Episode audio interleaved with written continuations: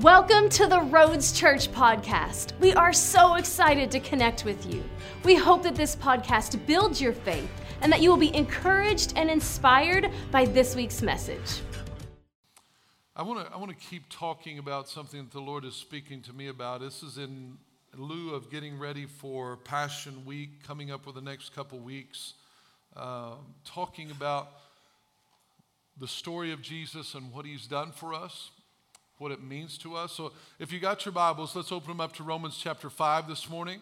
Woo! Oh, you guys are on point. Romans chapter 5.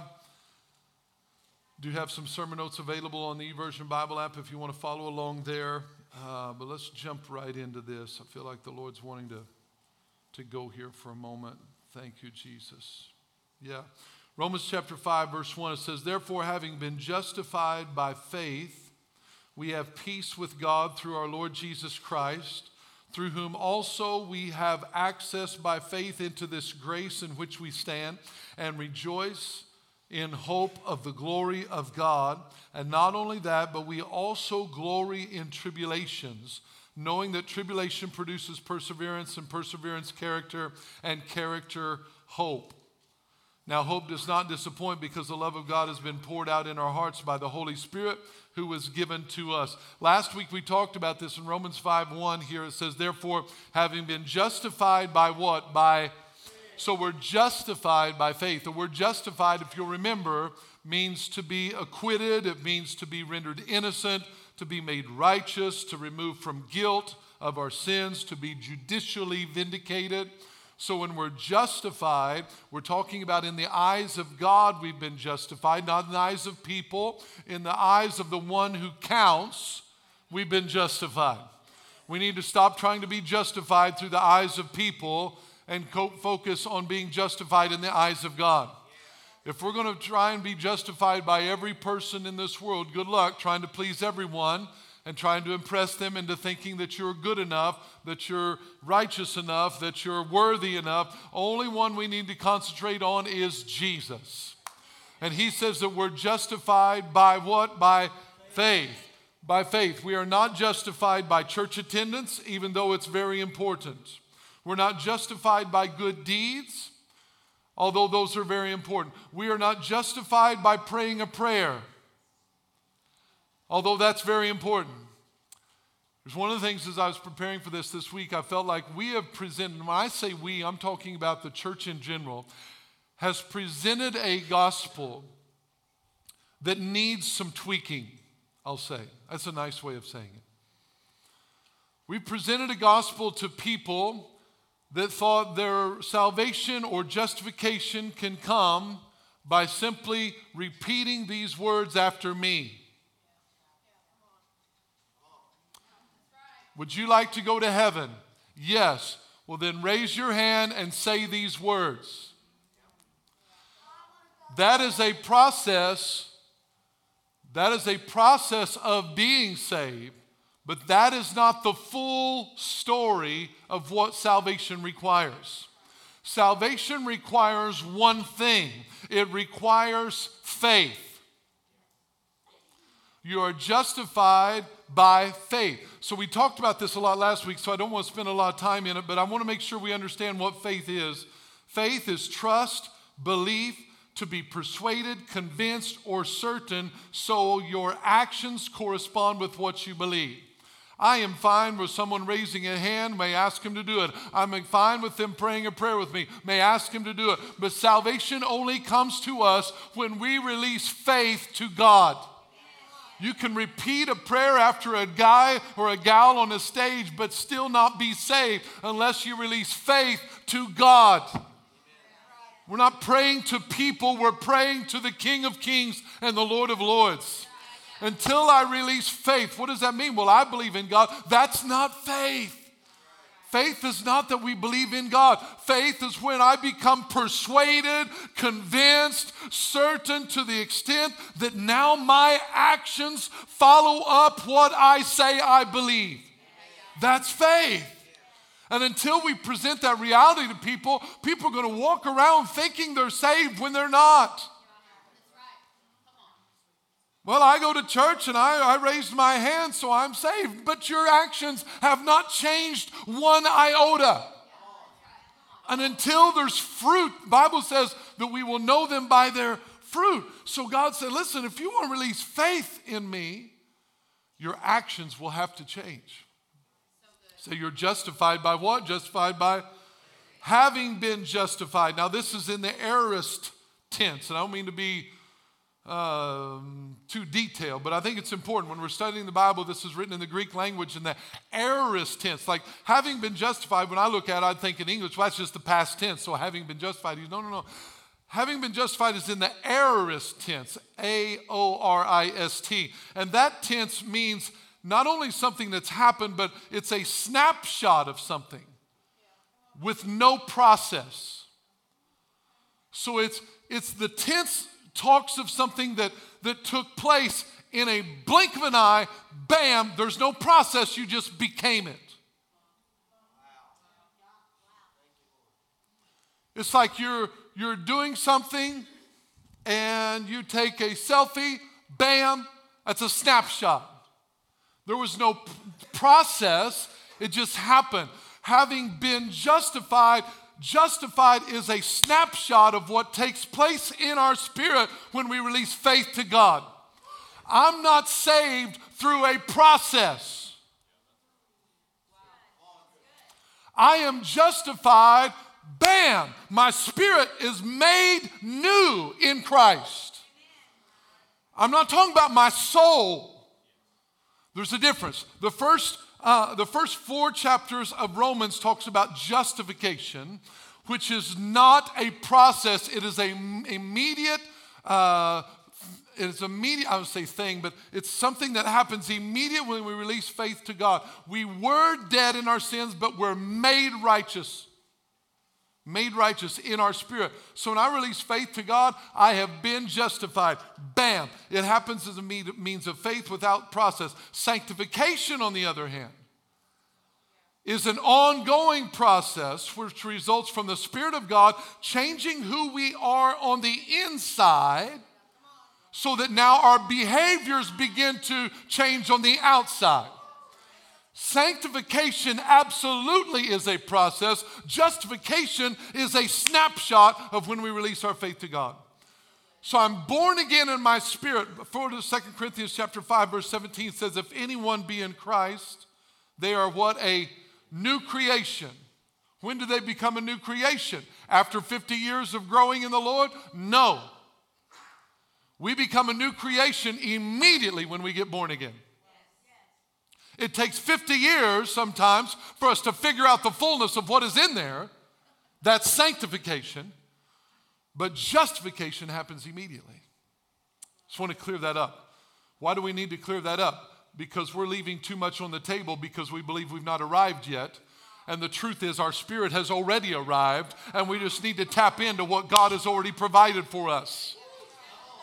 We're trying to, oh shit, we're trying to live out things through the means and the definition of sanctification that God said happened in justification. So I'm, I'm just talking about myself now. I'm living below what God wants me to live because I'm trying to process justification the same way that I do sanctification. And God says, You have been justified. Bam! Now walk in that new justification. Walk in that new identity. Walk in that new purpose who you begin. Be that new creation in Christ. Stop trying to become something I've already made you. Sanctification is an inside out transformational process. It is not. Sanctification is not behavioral modification unto a new identity.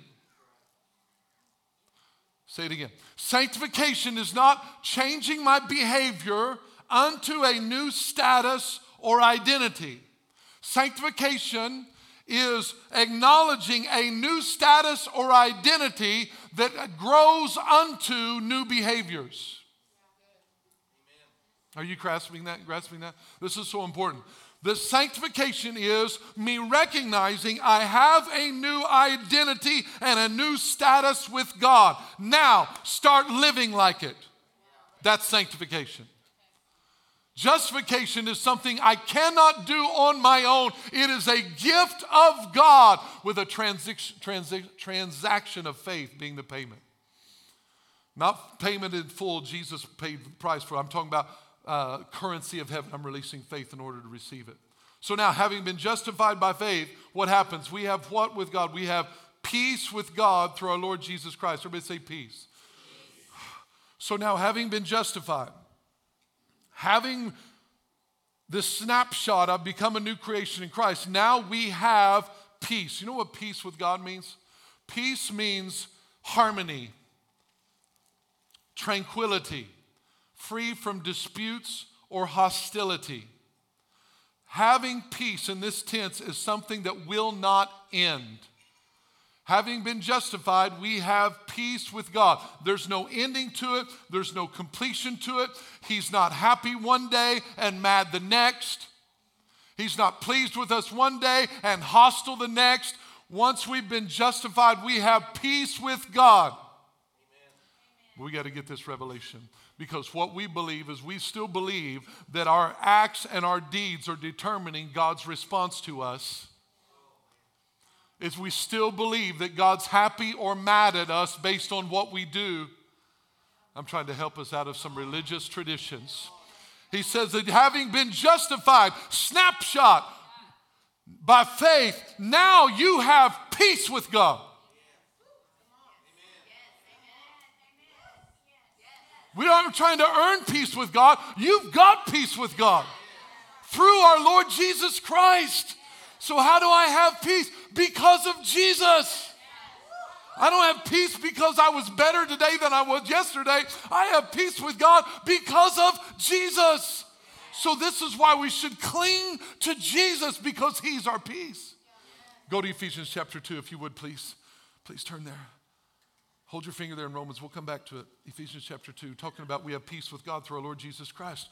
We're going to try and get out of this first verse, first verse of Romans chapter 5 eventually. It may take a couple weeks. Ephesians chapter 2, look what it says in verse 11. We're talking about you have peace with God through our Lord Jesus Christ. Therefore, remember that you, thank you, Lord. Therefore, remember that you, once Gentiles in the flesh, who are called uncircumcision by what is called the circumcision, made in the flesh by hands, that at that time you were without Christ. Now pay attention. What is our condition without Christ? The reason I feel like the Lord wants us to preach this this morning is because we need to understand, we need to get a, a firm foundation of the true gospel that we've been brought up and taught up in churchianity and we've strayed away from the gospel that people are too many times depending on their performance to determine the, the, the acceptance in their relationship with God. And we've got to remember it has nothing to do with us, it has everything to do with Jesus. So, without Christ, being aliens from the commonwealth of Israel and strangers from the covenants of promise, Without Christ, what's our condition? Next part, having no hope and without God in the world. Without Jesus in our lives, we have no hope. Without Jesus, we do not have God. There is one way to the Father, that's through Jesus. Jesus said, I am the way, the truth, and the life. No one comes to the Father but through me. He says, Without Christ, we do not have God in this world. Verse 13, but now in Christ Jesus, you who once were far off have been brought near by the blood of Christ. I have peace with God. Look what happens. Verse 14, for he himself is our peace. What's our peace? Jesus is our peace. Here's something we need to understand right now true peace is not a feeling, it's a person. I just need some peace in my life. Yes, we need Jesus. We think, I need some peace and quiet. I just need some peace. As long as we think peace is a thing and not a person, then we will look for it by any means necessary. My goal is not peace, my goal is a person. I just need some peace. And whatever it takes to get some peace, I'll take it. Be careful. Because we're trying to go after a thing than after a person that says, He Himself is our peace. So we're not going after a feeling. We're not hooked on a feeling, we're hooked on a person. The peace, the true peace that we're looking for, can only be found in Jesus.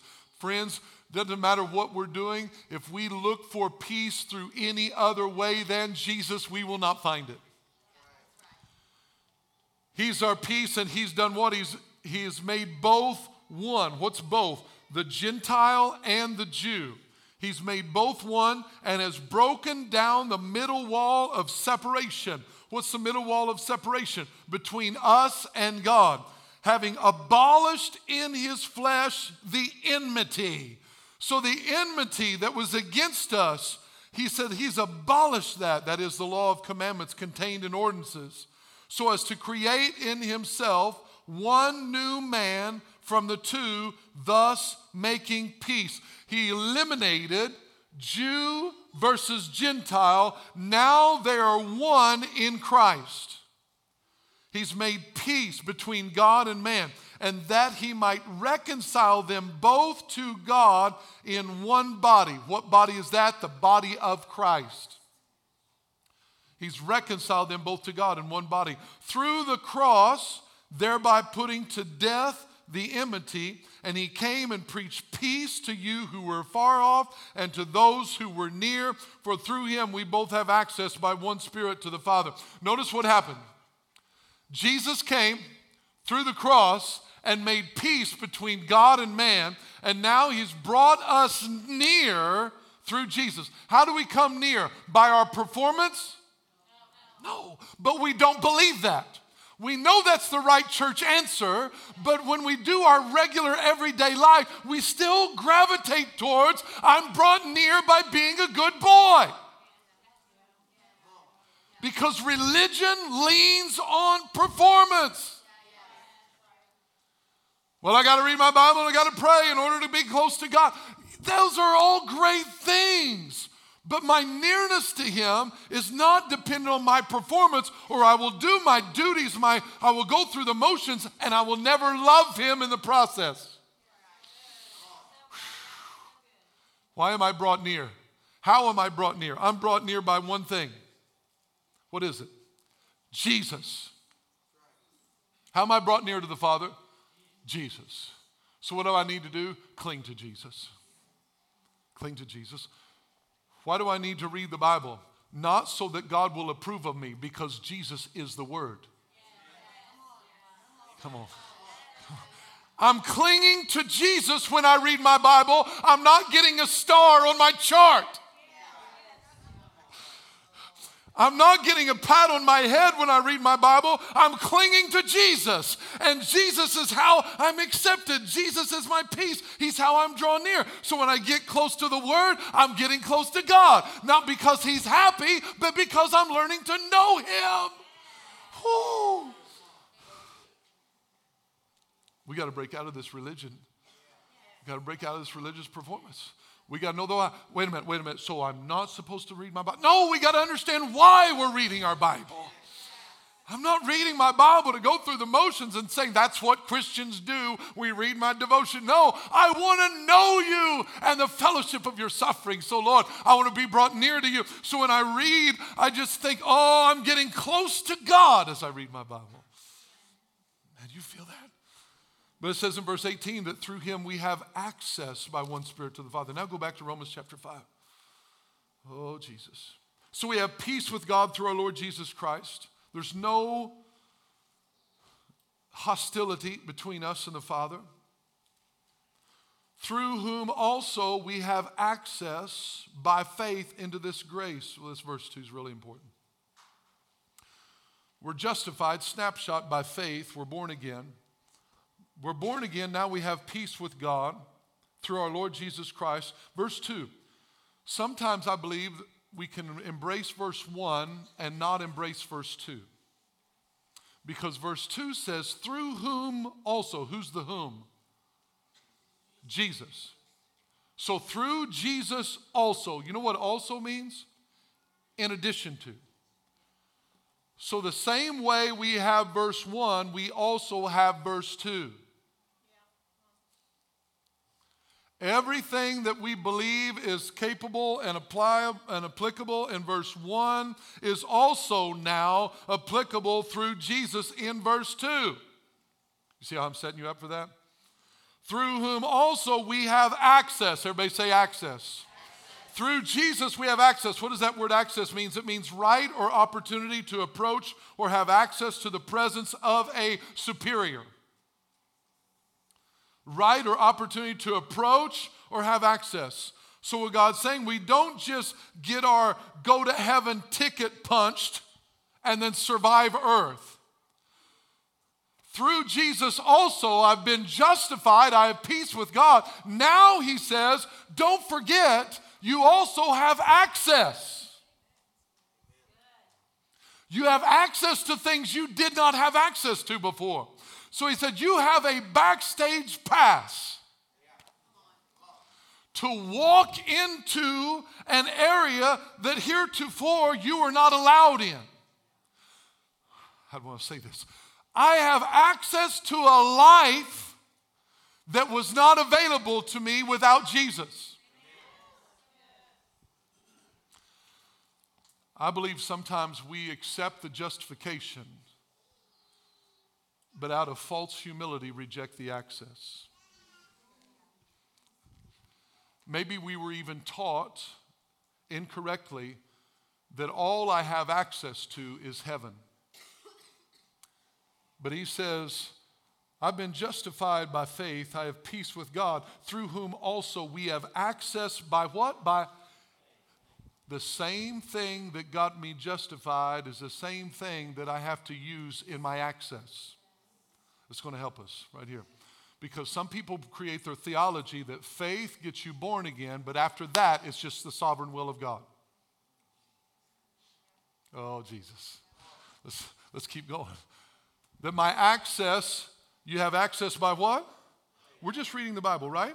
Romans chapter, I know it's the New King James translation, but maybe you got a better translation. But through whom also we have access by into this grace in which we stand. So we have access by faith. So the same faith that I release to get born again is the same faith I, re- I release to acknowledge and apply the grace that is available to me. We can't have a different theology for salvation and a different theology for walking out the access into the grace that God's given us. I can't have something different. I can't say, well, it's my choice here, but then it's totally God's choice for everything else after that. That's not the way it works. I have access to His grace. What does that mean? Hmm, let's look at it. The word grace is the word charis. In the Greek, it means God's graciousness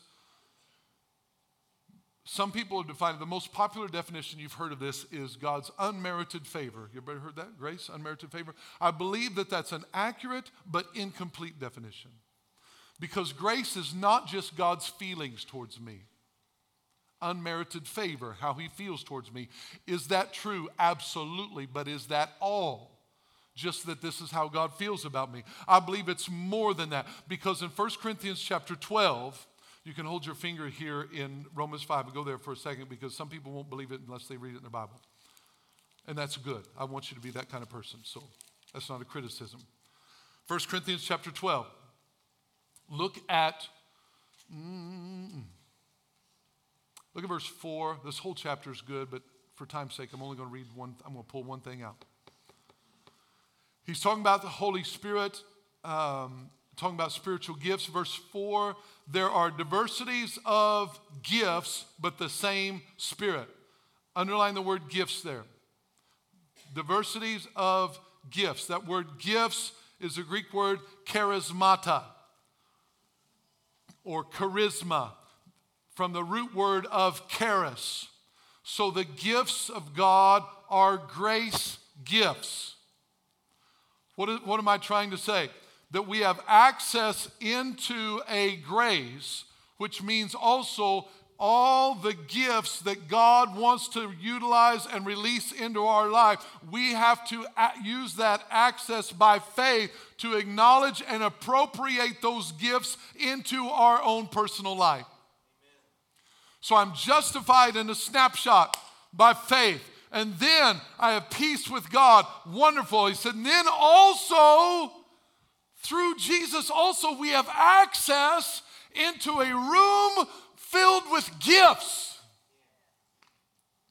So we don't have to live by the same life we lived before. We have access to gifts that God wants to give us. And we have to, how do we access those gifts? We access them through Jesus Christ, but we access them by faith. I've got to believe that God has a life for me to live that's different from what I lived before.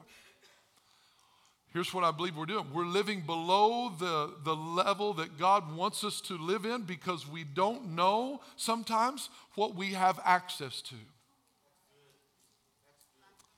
I'm asking God to show me what I have access to. I believe I'm living below the limit that God wants me to live in because I have not fully acknowledged everything that's in the room for me. I'm only taking portions of it, the portions that I understand, the portions, some of it, just help me. I'm talking out loud. I'm going to externally process right now. That's my favorite thing to do. I'm going to, I, am only acknowledging the things that I'm worthy of. I'm only operating sometimes in the things that I think I'm deserving of. I'm only operating sometimes in the things that I think people can handle. I'm only operating in some things that, th- that sometimes I think other people are going to approve of. I- I'm only operating in some things that, that I haven't been disappointed in.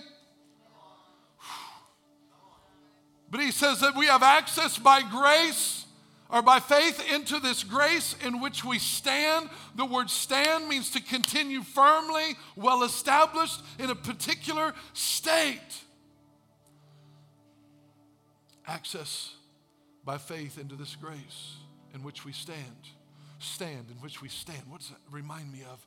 Stand, stand, stand therefore, stand therefore, having your waist girt about with truth.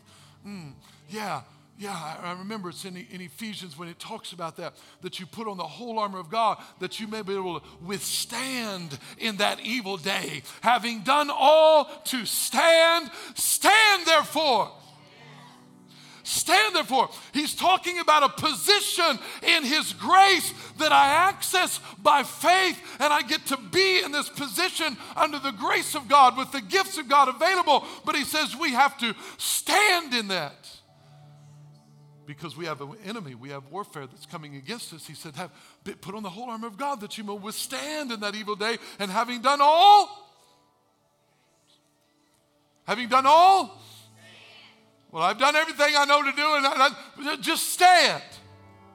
Stand therefore, having your waist girt about with the belt of truth, putting on the breastplate of his righteousness, your feet shod with the preparation of the gospel of peace, above all, taking the shield of whereby you can quench all the fiery darts of the evil one.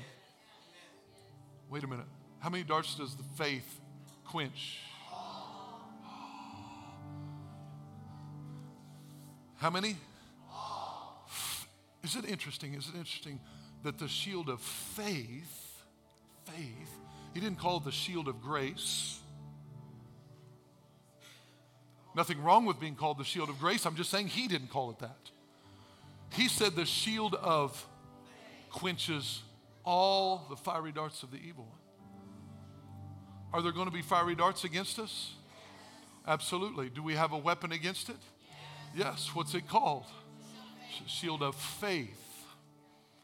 There's going to require faith for us to quench some of these fiery darts. Does that mean the darts aren't going to be shot? No. That means they're going to stick in my shield, and my shield, I don't have time to teach on it, but shield's been oiled by the Holy Spirit and soaked in water of the Word of God. And my faith is not in my belief, my faith is not in my hope, my faith is not in my ability, but my faith is saturated in the Holy Spirit and the Word of God. And every time He shoots a fiery dart, faith is what I use to believe my way out of it. because I'm believing what God said, not what I feel. That's what I said last week. Remember, our feelings, our real feelings, have to be run through the filter of our God given reality of the Word of God. And he's working on me. He's working on me. He said, Chad, listen, stop, stop letting your real feelings limit the reality that I have for your life. Thank you for listening to this week's message. If you enjoyed this podcast and would like to give, please visit us at theroads.church. To stay connected, follow us on Facebook and Instagram. You can also subscribe to our YouTube channel to watch our latest sermons.